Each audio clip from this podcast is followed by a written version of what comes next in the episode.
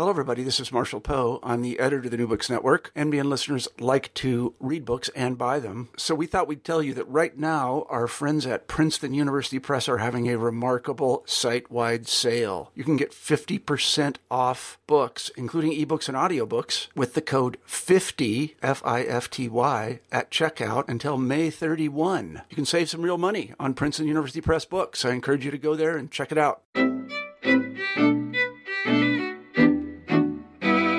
This is New Books in Intellectual History. I'm Ray Haberski, one of the hosts, and today uh, I did an interview with Molly Worthen, who's an assistant professor at the University of North Carolina at Chapel Hill, and she's the author most recently of Apostles of Reason The Crisis of Authority in American Evangelicalism.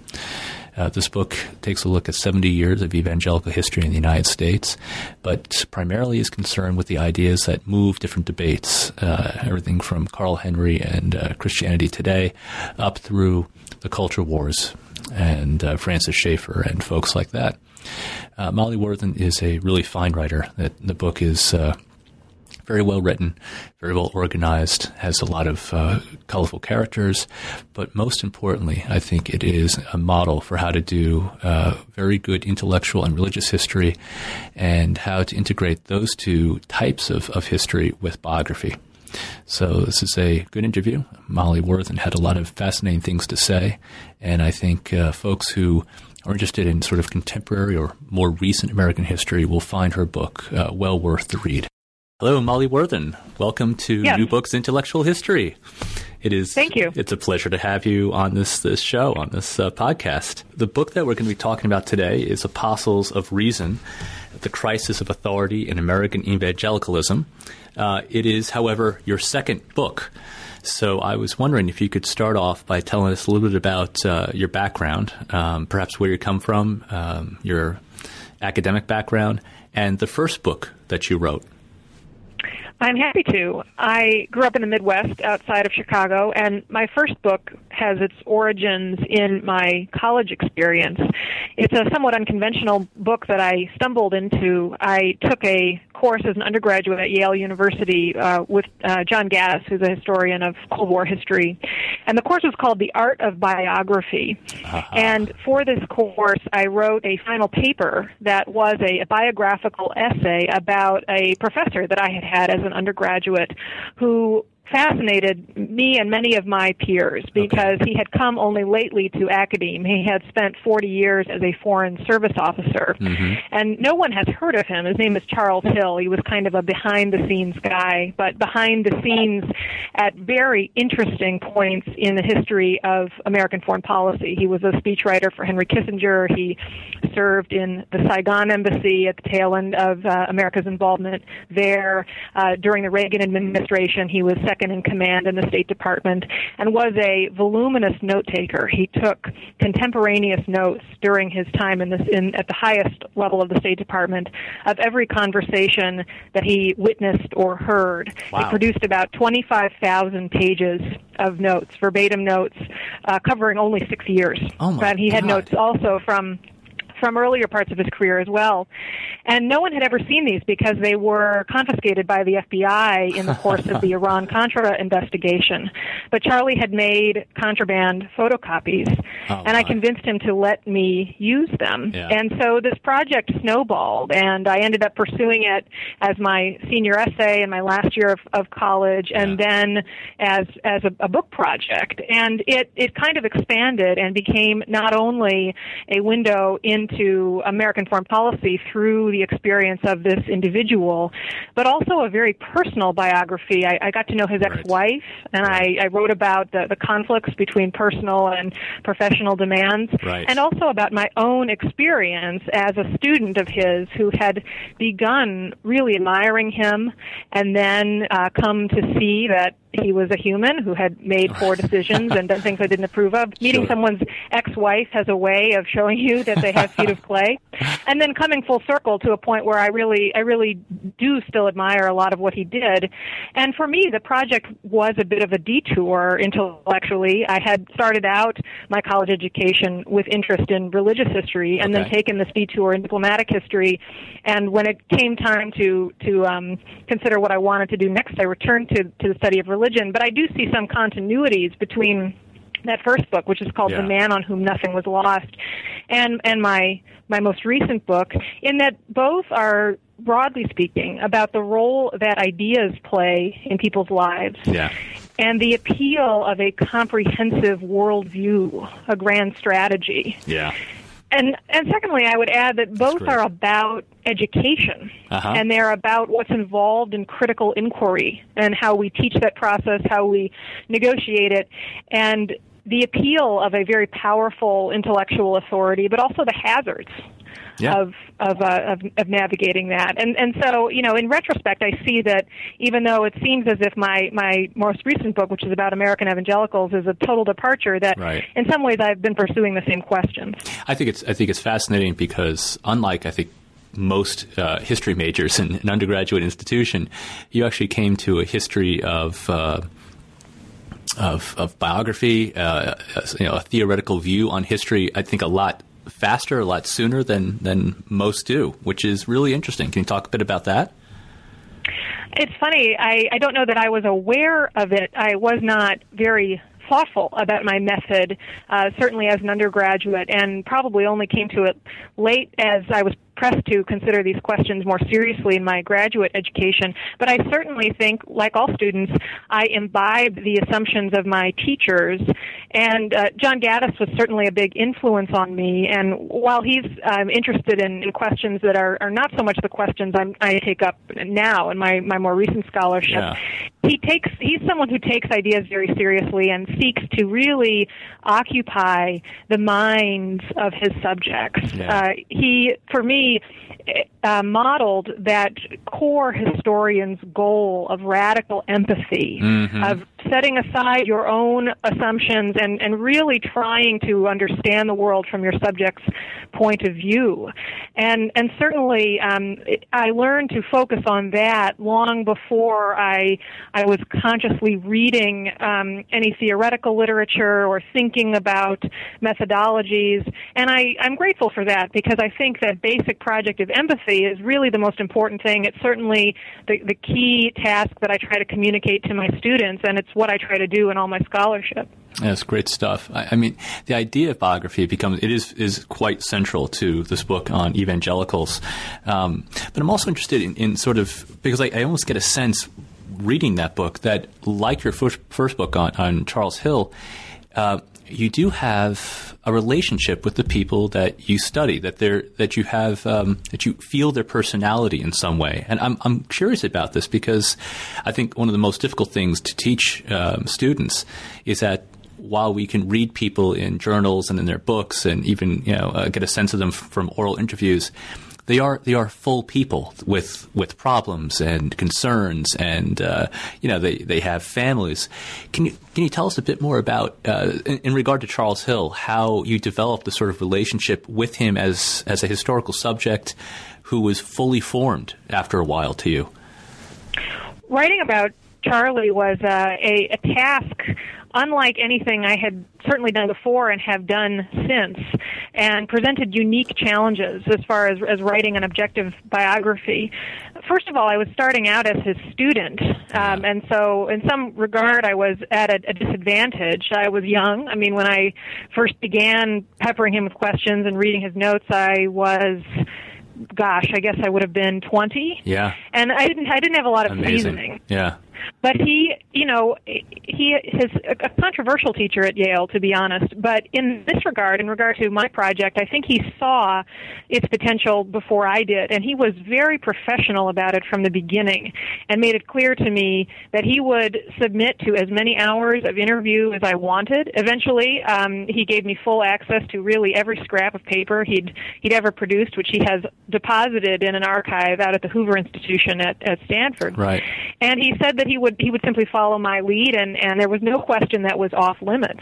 In fact, he seemed uh, he strikes me as a person who was simply born without the gene for embarrassment, That's and amazing. truly. Yeah. Was willing to talk very candidly about his relationship with his ex-wife, for example, mm-hmm. in a way that put me in something of a bind as a historian writing about people who are largely still alive. Yeah. Um, I found very graphic notes that he had kept about uh, the final um, final months of his first marriage. Uh, that you know about about personal fights and really yeah. quite terrible stuff and it was really a dilemma for me how much of this to include, if any, how how to how handle to it. it. Because yeah. right, uh, and you know, I, I tried to to uh, reach a, a happy medium, in, mm-hmm. in which I included enough as I believed was necessary to tell the story without being salacious. Yeah. Um, but certainly, um, I. I got to know him from several angles. Um, I, you know, I had the luxury of writing about a living subject, so I could yeah. test the conclusions I was drawing from the documents against his own recollections yeah. and interpretations.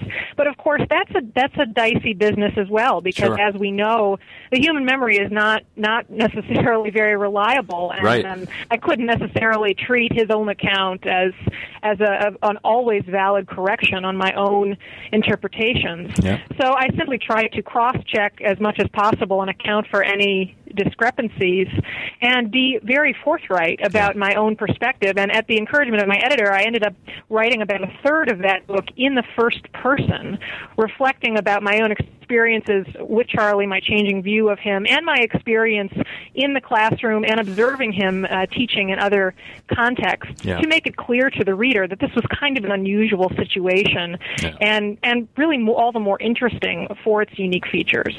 I, I think that you know, a bridge between that early, really extraordinary project and the one that you've just come up with uh, with this new book is that you, you are sensitive to the fact that uh, the people you write about, the evangelicals you write about, um, you don't caricature them, you don't try to put them into uh, boxes that people already uh, want them to fit into. I mean, there's, there's this real sense as I as I read through the book of. Um, of an arc to the overall story, to arcs within people's lives, to arcs within movements. Uh, it's it's really very well done, and I, I, have a I have a sense that it's because of this early experience that you were able to be sensitive to the way that, that people live their lives through ideas that they truly believe in, which I, I don't think all historians are able to do uh, all that well. And I think you do a really nice job um, with that. So maybe you could talk now a bit about some of the people who you found fascinating when looking back at 70 years of American evangelical history and, and why you picked out particular people as sort of representative figures or that were particularly uh, interesting to you as you went through this, this history. Well, thanks very much. That's very generous of you. Uh, I, I do think. I mean, maybe I maybe I fall into the other uh, hazard of taking ideas too seriously sometimes. But certainly, I I think that all human beings, whether they are particularly educated or not, whether right. they're they're very articulate in the way right. we we normally expect or not, they're they're all creatures of ideas. Mm-hmm. And and also, uh, you know, a point I always make to my students is that there's not a straight line between theology or ideology and, and lived experience. That the, the two constantly change and inform one right. another in this very complicated dialectic. But I did find that, that the most interesting way to, to tell uh, this story of, frankly, sometimes quite abstract ideas right. is to focus on characters and real human beings as much as possible. Yep. Early on, I got very interested in in a figure who's who's fairly well known to historians of evangelicalism, and, and that's Carl Henry, mm-hmm. who was one of the founding. Uh, he was the founding editor in chief of the magazine Christianity Today, and really, I think that the leader in, in the, the this intellectual vanguard of, of self-described neo-evangelicals who wanted to bring conservative Protestantism out of the fundamentalist wilderness and back into conversation with mainstream intellectual life. Right. And I found him compelling because, well, he, I, I had fairly rich access to his his interior life, I think, through the records of, of Christianity Today magazine, okay. and I, I admired his his uh, ambition and his vision for uh, for the institutions he was building, not just Christianity Today, but also Fuller Theological Seminary, the Evangelical Theological Society, various evangelistic projects he was involved in abroad, uh, and and his uh, conviction that spiritual revival was inseparable from intellectual revival. His story also helped me trace the genealogy of this particular strand of evangelicalism that I argue in the book became influential out of all proportion to its numerical representation among conservative Protestants in America, and that is this this sort of post-fundamentalist, reformed, heavily reformed expression of Protestantism that Carl Henry uh, encountered in his education, um, starting at, at, Wheaton College and and uh, and further on, um, in, engaging with a particular school of of uh, really epistemology that taught him to focus on the presuppositions, the assumptions that underlie a person's worldview and their um, their importance in framing all argument. Yeah. And his and his colleagues' ability to um, to, to package this this uh, theory of epistemology and really broadcast it through the institutions they found um, is crucial for what I call the the really intellectual backstory of the rise of the Christian right. At the same time, he was a very human, flawed guy, and right. I, I came across correspondence among his colleagues complaining about him, right. complaining about the size of his ego, yep. how he was always putting his own career in front of the magazine, and and you know, reading his own memoirs, I was fascinated by his uh, encounters with with Karl Barth and yes. his simultaneous pride and insecurity, and he just he came off the page for me. Another figure that I I, I really set out to capture quite early um, in my research was John Howard Yoder. Yeah, I, I wanted to talk to you about that too. Yeah, he's fascinating. Okay. Yeah. Well, he's probably the the most uh, prominent Mennonite um, American Mennonite theologian of the 20th century, mm-hmm. I would say, and was someone who who was in conversation with Carl Henry as a young man. Yoder was uh, yeah. a bit younger, I think, about a, a, decade or more younger than than Henry, and we don't uh, commonly think of Mennonites uh, as um, evangelicals, I, and the Mennonites themselves right. often reject that term. They're typically not corralled into, into that conversation into most histories of evangelicalism. But I very much wanted to include them because I I do see um, Mennonites as in the same conversation as um, the more the self-appointed mainstream of evangelicalism, represented by people like Billy Graham and Carl Henry. And Yoder is a great example. Yoder is someone who uh, grew up in an established Mennonite community in Ohio, was trained in all Mennonite institutions until he he went to Europe for his studies, but uh, took up a correspondence, began a correspondence with Carl Henry while he was a graduate student. Mm-hmm.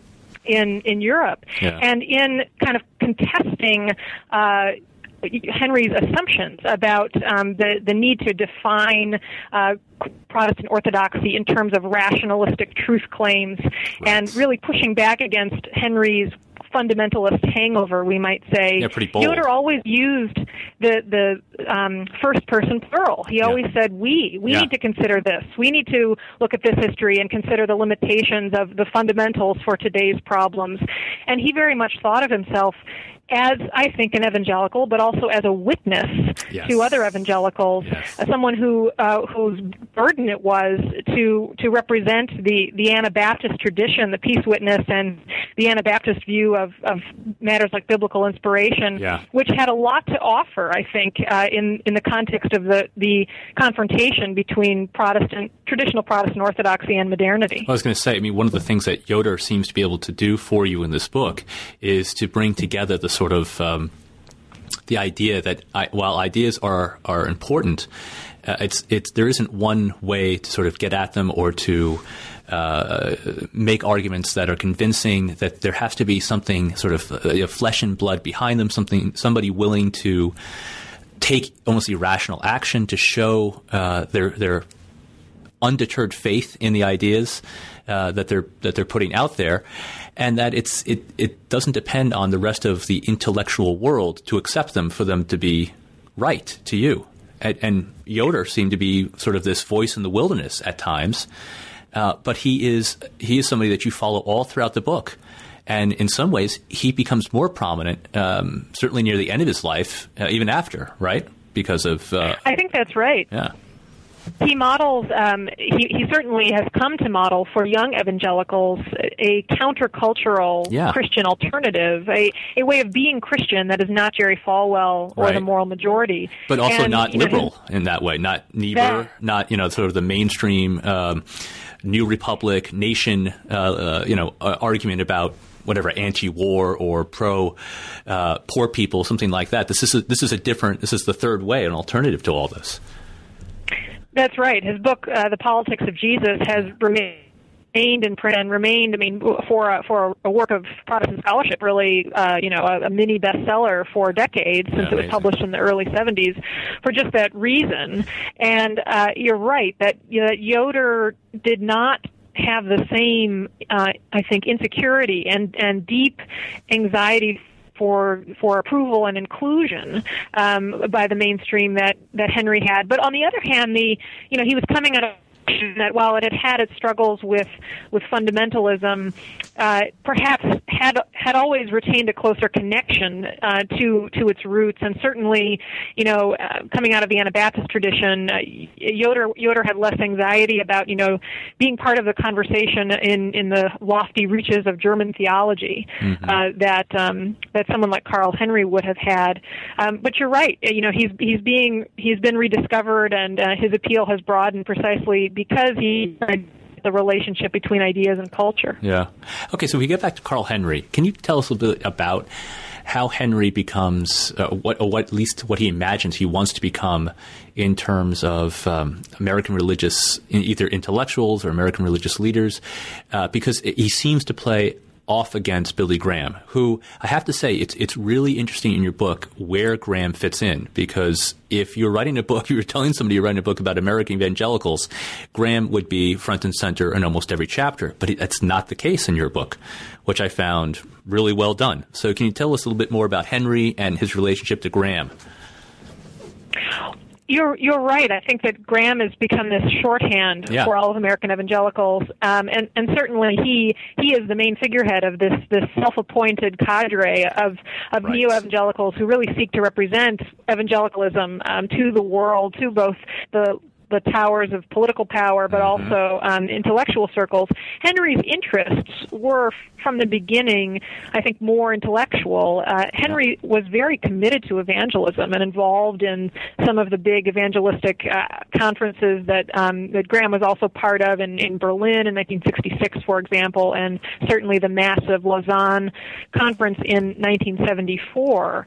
Um, but these uh, these were as much ecumenical, evangelical ecumenical projects projects as they were about evangelism. They were not crusades in the sense that we associate with Billy Graham. I think Henry um, Henry and Graham uh, had much in common, and uh, certainly I don't believe that that Graham disapproved of anything that Henry was up to. It was simply that Henry saw uh, the the mission to convert the world mm-hmm. to Christ as uh, as connected inextricably to a, a, project about reforming intellectual culture and reasserting yeah. the the ideas of conservative Protestant dogma uh, to really the center uh, um, of of at least conversation um, in in American intellectual circles, and he believed he believed stridently in the in the power of of theology to to shape culture, um, and and his gifts simply lay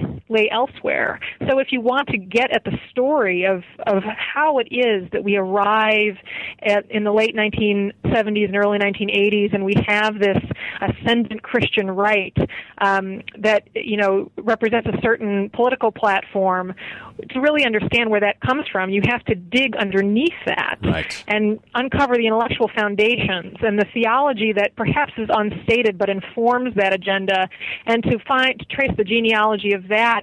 It's really Henry's story that reveals it rather than Billy Graham's. So, I, just so we don't get too far ahead in this before I, I, get you to define sort of the central conflict of the book. Could you could you tell me what that what that is? How did Henry identify a conflict that Graham maybe he didn't care quite as much about because he, he saw his work in sort of missionary work, but Henry saw a different type of conflict that he had to be attentive to in American intellectual life. H- how would you describe that?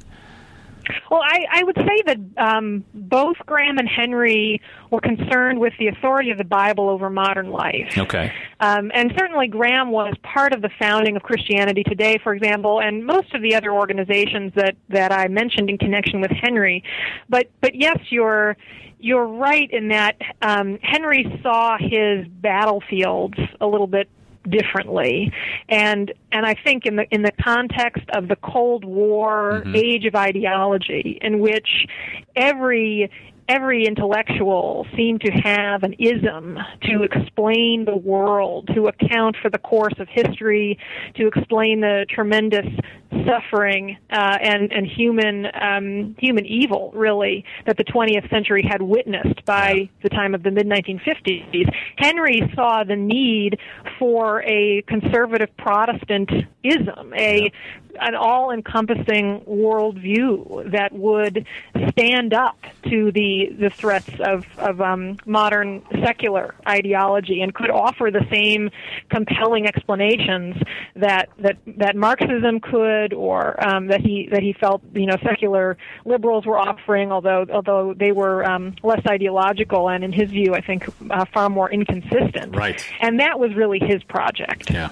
I mean, I think there's something here that I, I sometimes see in um, debates among Catholics at this time is that there's a relationship that the, the that different uh, Christian churches have to the state or to the nation or to the sort of mythic understanding of America. It's certainly the imperative changes because of the Cold War, but they sort of reserve that they are independent of the state, of the nation, of America because they see this ideological conflict being much bigger and having a much a sort of longer history.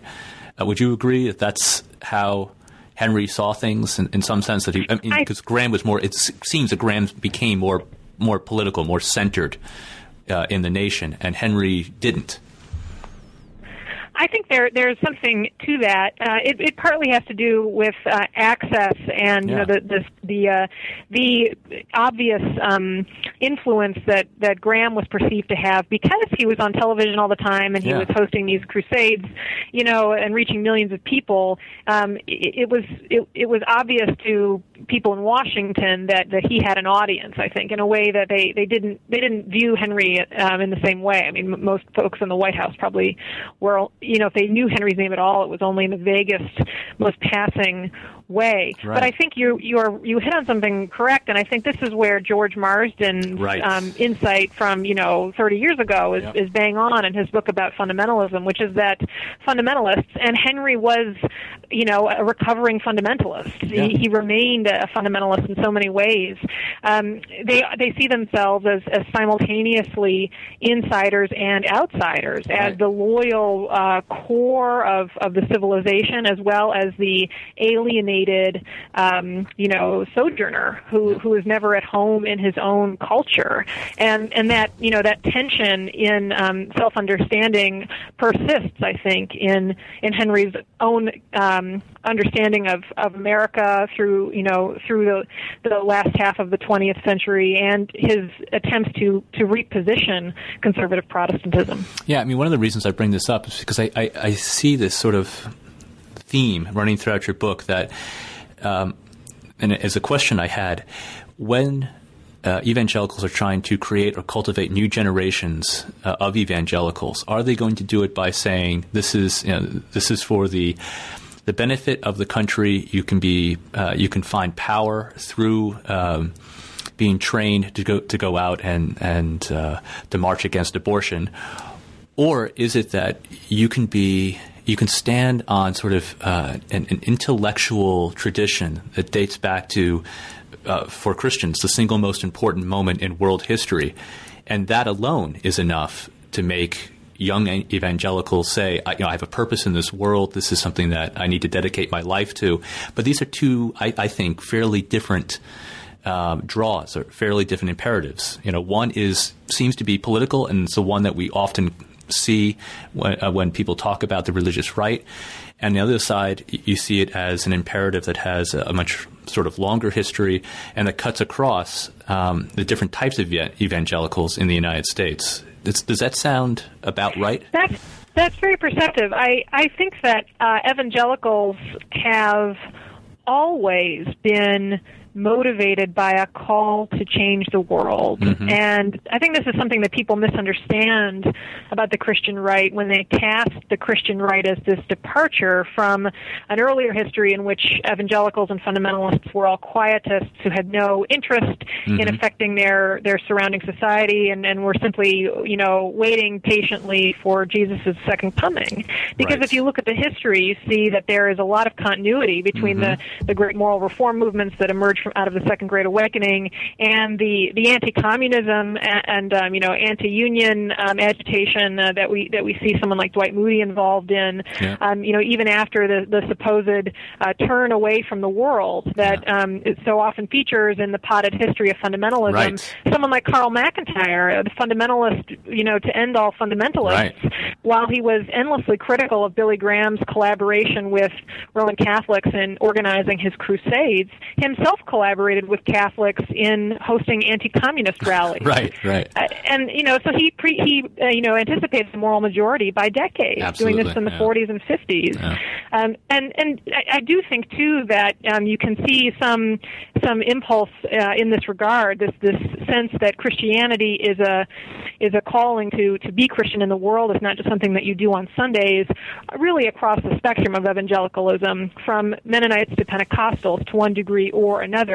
But your second point about the degree to which evangelicalism uh, is aware of its own history and, um, you know, like like Catholics uh, sees to, to root its young in, a, in an inherited tradition, mm-hmm. um, I think is a is a, a, fraught one. Certainly, in general, evangelicals have, for most of their history since the Reformation, been primitivists, been decidedly ahistorical, and rather uninterested in the time uh, between, you know the apostolic era mm-hmm. and the founding of their own particular church and see themselves as um, living and worshiping as Christ and his apostles did, uh, and are decidedly uh, resistant to the notion that they are historical creatures formed right, by right. centuries of history and their own surroundings, and uh, whether they like it or not. But of course, they are, as all humans are.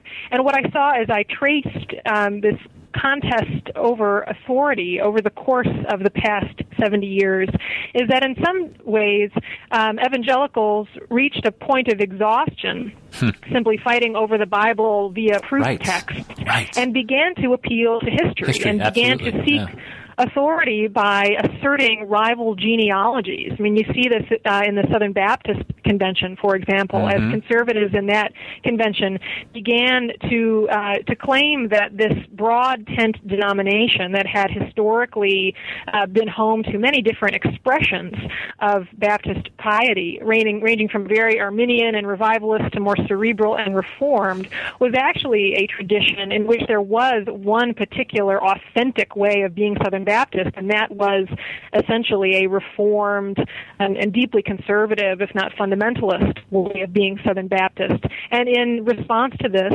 uh, moderates asserted a different genealogy and claimed that you know they were they were the authentic uh, Southern Baptists, and the conservatives were revisionists. Right. And you see versions of this also among the Lutherans, among the Pentecostals, all all playing out really um, in the 70s and 80s. Although it's part of a broader story.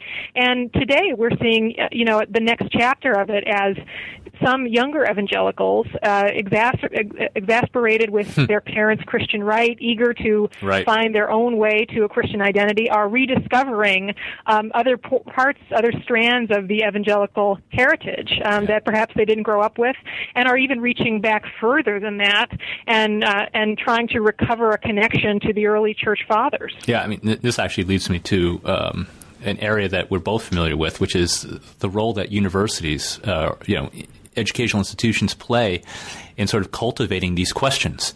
Because without a doubt, one of the I think one of the best themes in the book uh, are those uh, parts you talk about Wheaton College or other universities, other Christian universities. I just find it fascinating uh, to go through the machinations of the newspapers that that uh, these uh, these colleges and universities promoted, uh, or the, the, professors that came in and out of uh, the classrooms there.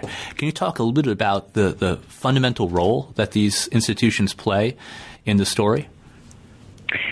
Yeah, yes, the higher education had to be a, a, a the sphere that I engaged with at length because it's really where so many of, of these questions play out mm-hmm. in an explicit way. And of course, evangelical higher education is very diverse, and yeah. I, you know, I try to give some sense of that by treating the Bible colleges as well as places like Wheaton, which has a very different history.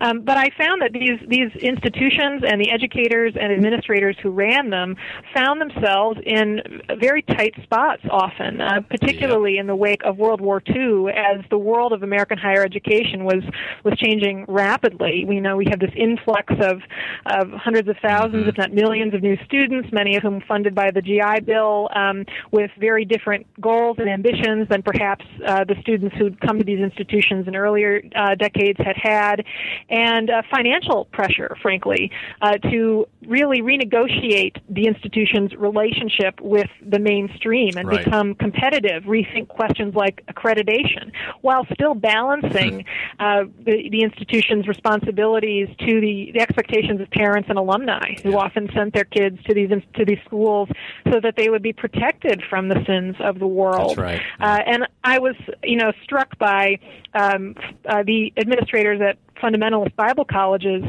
railing on the likes of Carl Henry mm-hmm. as really barely orthodox in their letters, but in practice facing many of the same quandaries right. as as Carl Henry and the neo evangelicals did.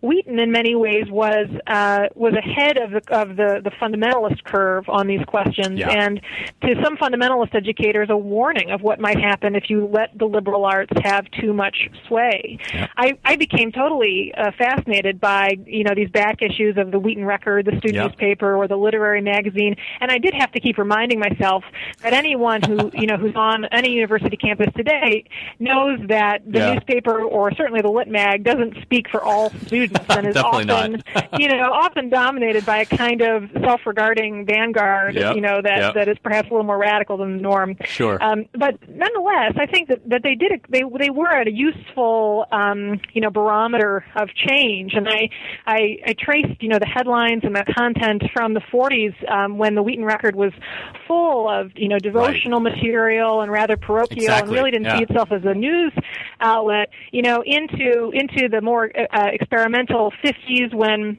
um, the the lit, the lit mag really yeah. starts to, to come into being, and uh, and the editors of the record begin seeing themselves as, as serious, um, you know, reporters and yeah. uh, curators of news.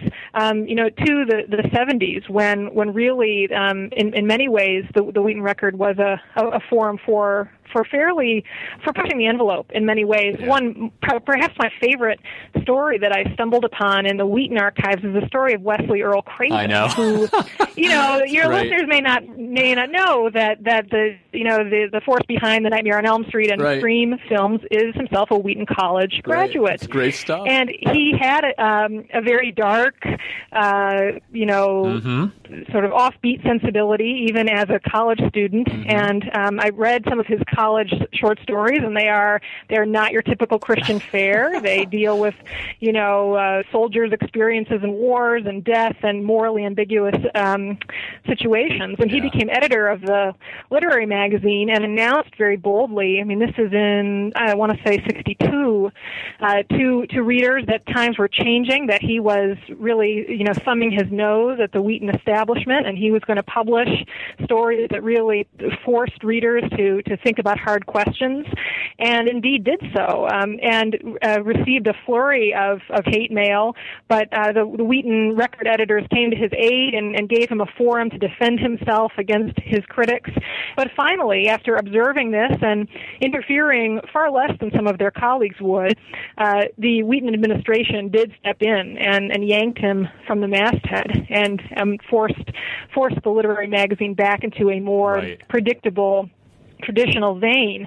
Um, but you know, Craven's story was perhaps an exaggerated example of um, a way in which this this subculture of of the student writers on these campuses were not always in lockstep, certainly with Right. their um, with their administrators, and in some cases they had they had professors who who were eager, usually in much Exactly, less controversial, much less explicit ways, to encourage them to ask questions. Exactly. That that seems so interesting to me because I think this is where, uh, if if I could bring up the, the sort of the topic, the intersection between religious history, biography, and intellectual history, where I saw it playing out in some interesting ways.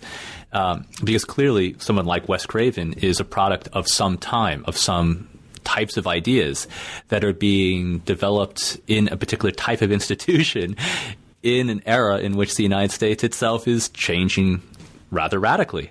So, can you talk a little bit about how you approached the idea? I mean, were you conscious that you were doing both uh, types of history, religious and intellectual, and uh, did it matter if you were conscious of that? I think I, you know, I was pondering this question, um, and I, I'm hard pressed to come up with an example of religious history that is not also Not intellectual history, right. And I think one of the exciting things about this field right now Mm-hmm. is that, uh, it, you know, the, the boundaries have really broken down, Yeah. and we are seeing so much creative history uh, coming forward because no one does intellectual history anymore without also doing something we might also call cultural history Yeah, or yeah. you know simply casting a broader net and uh, while I would say most of my subjects are elites uh, bec- yeah. because I, I was interested in the story of of institutions Right. um, and and these these kind of thought leaders.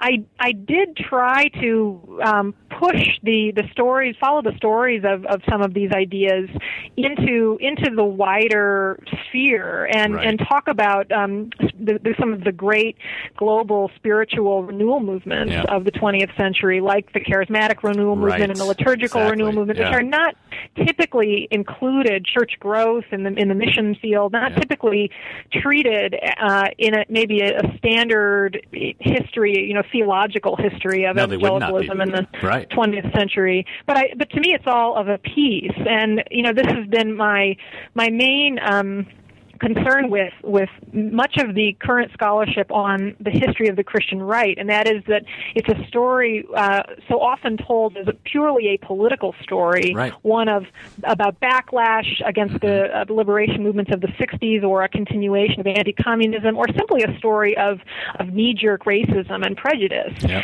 And all of those things certainly uh, play a play a role in the in the story. But to me, it, it's also a, a story about ideas, and Yeah. you can't understand Catholic and evangelical co-belligerence unless you look, you consider the charismatic renewal movement, you consider changes in liturgy and the the, the theological and spiritual détente between Protestants and Catholics that precedes moral majority. Yeah, and, oh, and what is it over? What what do they agree on? Well, I think they come to see one another as authentic Christians. Mhm. I- and that's that's one of the most profound changes that happens. And certainly, I don't want to exaggerate uh, the degree to which um, you know old old prejudices No, that's right. and, you're and you're sensitive to that. Yeah, that's true. You're very change sensitive because of course yeah they continue to this day but uh, Yeah. in the course of the charismatic renewal movement this Right. global pentecostal uh, revival that it's hard to date it but probably be- we can say it began in the late 50s and began to taper off in the mid 70s um, this swept both protestant and catholic communities which had historically uh, really considered tongues and prophecy and healings to be you know something confined to apostolic times and and um, blasphemous or at least deeply deeply questionable in our current time. But here uh, these protestants and catholics were seeing these phenomena sweep their own communities and in, in many cases began to worship side by side at, Yeah. at massive charismatic conferences. I found records indicating that, you know, the, the Catholic uh, charismatic organization based at Notre Dame was funding um, Protestant um, Protestant charismatic uh, meetings and, and other endeavors, and there was really quite a lot of collaboration. You start to see these uh, neo charismatic churches pop up that were attracting worshipers from both worlds. Yeah. And I think the simple experience of worshiping side by side changes your view of someone you, you used to think was a disciple of the whore of Babylon, right? Mm, Absolutely. And like likewise, uh, I, you know, if you trace the institutional relationship of um, evangelical intellectuals and yeah. Catholic higher education, right. you see that there's this long history, really going back at least to the 40s, if not earlier, mm-hmm. of even some of the most recalcitrant um, fundamentalist evangelical intellectuals grudgingly expressing admiration for the Catholic tradition of natural law right. and the Catholic yep. ability to systematically rebut some of the challenges of secular modernity, and that admiration becomes quite explicit in the uh, 80s and 90s yeah. as increasingly evangelical scholars um, and other intellectuals um, turn to Catholic institutions like Notre Dame, for example, uh, yeah, for say, yeah. support and funding, and you know, flock to people like Robbie George at Princeton, who has loads of evangelical, evangelical acolytes. Yep. And all of that is, is connected to the political cooperation that is a more familiar part of this story. I mean, it's fascinating that you're linking up sort of the the, uh, the role, which I don't think I ever ever understood quite the pivotal role that Notre Dame plays in this history from the 50s basically on, or or, or Pew. Um, right. the money that Pew gives to uh, young evangelicals, but also I think Notre Dame gets a lot of that money uh, because of the program there. Um, right. uh, but then the charismatic movement, which on the face of it, I wouldn't think would have anything to say about the type of authority that you're talking about in the book, and yet you link the two things up quite nicely. Um, I mean, can, what is that link? Why does Robbie George, someone who can speak to, in a sense, the people who are inspired by the charismatic movement? Well, I, yeah, I think that it's um, it's it's sometimes hard to to grasp the uh, the, the smoking. It's hard to find the smoking gun sometimes that that proves the presence of certain ideas or or you know causation rather than correlation. And I think many of the factors that I trace are kind of these ambient changes right. in okay. Culture um, and you know rather than sort of one to one you know causations right. um, but I, I think that the the connection is that the charismatic renewal movement did in this global way right. uh, transform Protestant Catholic relations.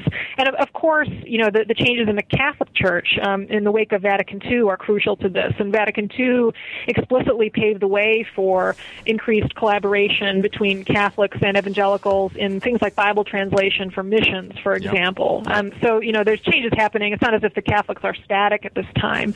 But certainly a, a young evangelical growing up in, you know, your typical um, suburban evangelical megachurch mm-hmm. in the 80s and 90s would have grown up with a different idea of Catholicism than, you know, his parents' generation did. And, you know, when he gets to college and he's looking for mentors, he would be more likely to, to see someone like Robbie George as a, a powerful guide and an ally rather than an agent of this hostile, mm-hmm. you know, non-Christian church. Um, and so, you know, he and and that uh, and his worship experience, uh, more likely than not, would have been shaped by a kind of soft, charismatic spirituality that has pervaded evangelicalism. And frankly, you see it, you encounter it in the liberal mainline too, uh, to some degree. You encounter, you know, not um, uh, loud, aggressive, you know, speaking in tongues or rolling in the aisle, mm-hmm. but rather a domesticated, charismatic spirituality in which people often have their hands in the air and they're speaking quietly to themselves. And uh, you know, I think you don't. You're less likely to see the soft tongues in a, in a Catholic worship, certainly, but you will see the hands in the air. Right. Uh, you will see some some physical echoes of of the same um, uh, spiritual expression, and this would not have been true, you know, 20, 30, 40 years ago. Right. Uh, you know, there is there, there are some lines in your book that are so strong uh, and, um, that you state things so clearly that I wanted to uh, ask you a bit about them. There's a chapter on the gospel of, of liberation, which takes up the, the new evangelical left, which I think, as you know, until fairly recently, very few people really wrote about. Um, but one of the things that I find interesting about the book is just the idea of the different varieties of evangelical. And uh, if, if this book does nothing else. It is going to introduce a completely new sort of way of talking to, uh, to talk about or to, to consider evangelicals in America. But you say uh, something on page 197 about the new evangelical left, they were not interested in professing loyalty to any particular church tradition so much as conjuring an ideal and therefore imaginary image of the church as Jesus must have intended it. And I'm, I'm wondering, you know, this idea of the imagination, which is, um, for me, it's it's such a uh, it's a it's elastic but it's evocative. And uh, I think the last section of your book, a lot of it has to do with this idea of imagining, imagining new ways to uh, to work uh, across, you know, sort of ecumenically, new ways to imagine the world, new ways to imagine uh, America. Can you talk a bit about that, about the role of imagination, sort of post 1960s? Absolutely. Uh, boy, you re- you read my book more carefully than uh, I think anyone else who's asked questions about it. It's wonderful. Uh, well, I think you know your your your the first quotation you mentioned about the evangelical left. Um, you know that's that's in the context of my my effort to to not portray progressive evangelicals as the flawless heroes who are exempt from all the yeah. critiques I levy against The right. more conservative evangelicals. I see them all as really um, wrestling with some of the same tensions that come out of this this crisis of authority that I think has defined the movement for centuries. I suppose my my use of the term the evangelical imagination is in part an effort to find a workable alternative to the term the evangelical mind, Right, uh, yeah. which is certainly a, a neater term, and Yeah. you know it's one that's featured in the in the literature recently. And of course, my my book is talking in some ways to Mark Noll's, the Right. scandal of the evangelical mind, um, which made such huge waves uh, among evangelical uh, educators in particular, and I think was at one point required reading at Wheaton, if it is not still. But of course, the term the evangelical mind, while it is seductive, it has a nice ring, it implies this unity of purpose, of cognitive process that is simply not reflected in reality. And I suppose I liked the term imagination because it is more elastic because the, the the concept of imagination is really what makes us human. And mm-hmm. it it expresses the the human project of using ideas of absorbing ideas to transport ourselves somewhere else to to um, conjure a vision of of what we might be or to put ourselves in a position other than our own. And i think we are uh, this is, you know, one of the things, uh, the, the main thing that separates us from other animals is our ability to think abstractly in this way. Not that other uh, creatures aren't capable of empathy, but I think there's this there's this abstract quality to to imagination that that makes it human. Yeah. And it, it's also a more dynamic word. It is it is unsettled. It evolves. Yeah, um, right. it responds to different different um, experiences and resources, and there's room for internal conflict and contradiction, uh, which to me is the main theme of evangelical history, rather than unity. I think it's it's really ambitious to set yourself up in that way to, to spend at least I would say three chapters on this idea. I, I, you know, I find those three chapters. I'll, I'll definitely assign them to some of my students uh, when I do uh, American cultural criticism because I think Oh, it's great. yeah some of the best stuff I've read about sort of recent American history and. Uh, and and uh, the figure who comes through, who I've always been fascinated by uh, in some of these chapters, is Francis Schaeffer, who I think Noll, uh, Noll was quite influenced by Schaeffer, if I'm not um, not wrong about that, if I'm not mistaken. But can you talk a bit about Francis Schaeffer and the role that he plays in some of this, in the creation of, in some ways, this this um, paradoxical imagination? Schaeffer is someone whose name I think was not not particularly well known up until a few years ago. Although now he's finally getting his due as one of the architects, Yeah. the intellectual architects of the Christian right. He began his career as a Christian uh, as a fundamentalist Presbyterian, Right. and, and went off as a as a missionary to post-war Europe with his family. Uh, and you know, a, as many people now now know, he uh, accidentally, more or less, ended up founding this unconventional uh, ministry called L'Abri, French for refuge, Right. in the Swiss Alps after his daughter began bringing home classmates who had questions about faith and the world and all these things. And he uh, was forced to, um, you know, loosen some of his separatist fundamentalist notions about mm-hmm. interacting with with the wider world as increasingly you know bohemian backpackers and you know british drug addicts and evangelical college kids who were out to see the world and ask questions began spending the night in in his home and asking these questions and he became really a student of western culture yeah. um, tutored in large part by hans rookmaaker who was a dutch reformed art historian and began in the early 60s uh, a series of really national speaking tours to evangelical audiences in America and by this point, he understood himself as a cultural prophet whose calling it was to convince American evangelicals of their role in saving Western civilization. And he he was a you know a non-conventional orator. He had a kind of unpleasant nasal voice. His self-presentation was unusual. You know, famous for wearing his right. knickers and, right. and Swiss knee socks. Uh-huh. Um, but he he offered this compelling narrative of really the decline of Western civilization. Roughly the era of Thomas Aquinas, who, according to Schaeffer, mistakenly elevated the authority of human reason over the Bible, and cascading on down, and you know, a kind of welter of war and misguided Renaissance philosophy, offering uh, potted summaries of you know Leonardo da Vinci and you know Kierkegaard along the way, down across this this uh, terrible chasm that he called the line of despair, uh, past which the the the Western civilization descended into our current uh, state of, you know, bewildering and vulgar art and the rise of, of um, anti-Christian, you know, secular humanism and the general degradation of, of mores and order. Yeah. And he concluded with a kind of call to to self awareness to evangelicals to really see themselves as charged with saving Western heritage at a time when uh, thinkers on the left were abandoning the West in droves, were were stripping um, you know curricular requirements uh, in in Western in the Western mm-hmm. canon from university course catalogs, and were uh, associating you know the Western tradition with cultural imperialism.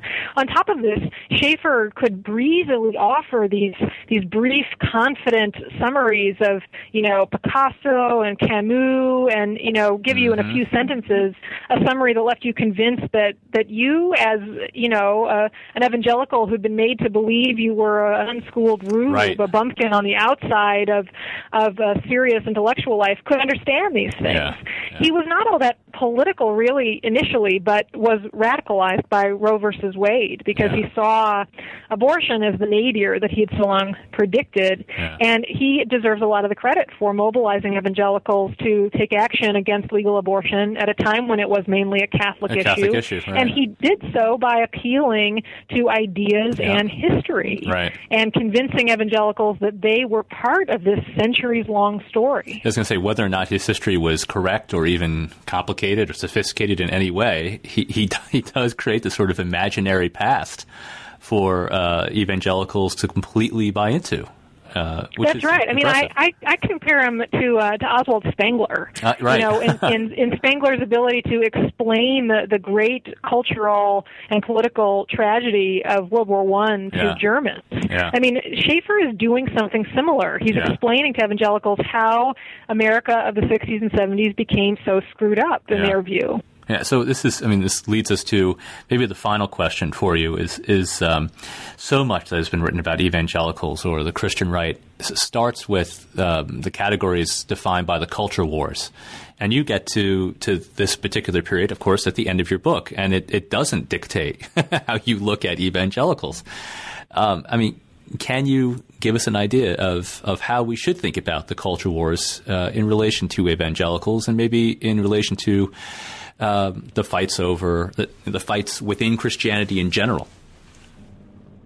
I think the culture wars are a product of a an, uh, the outcome of a particular culture war within evangelicalism. Okay, the that's, the yeah, victory, yeah. the victory of one particular strand of evangelical Protestantism over others in in the public face of evangelicalism and in the, the, the shaping of the political platform of many of the most influential organizations associated with the Christian right. Yeah. Um, the reason why the culture wars can be a limiting framework is because it encourages us to take that one strand of evangelicalism for the whole. Right. And so the story I try to tell is one of, of both how that happened, how how this particular largely reformed intellectual tradition came to exercise such outsized power, but also the way in which other evangelicals have contested it and how how they have worked to assert a different a different heritage and a, a different argument for for what constitutes uh, authentic expression of Christianity in culture and a, a Christian's role in politics. It's great stuff, Molly. Thank you so much for uh, for speaking with us today because this is uh, it's a great book, and um, I think that unlike uh, a lot of books out today, this is um, it's not just comprehensive, but it has great character sketches. And I think for um, people who are looking for models of how to do the sort of integrated book of biography and intellectual history and, and cultural history and religious history, this is uh, this is a really good example. So thank you so much you. for speaking with us. You've been listening to New Books in Intellectual History. That was an interview with Molly Worthen, assistant professor at University of North Carolina, Chapel Hill, and her new book, Apostles of Reason. I'm Ray Haberski. Thank you for listening.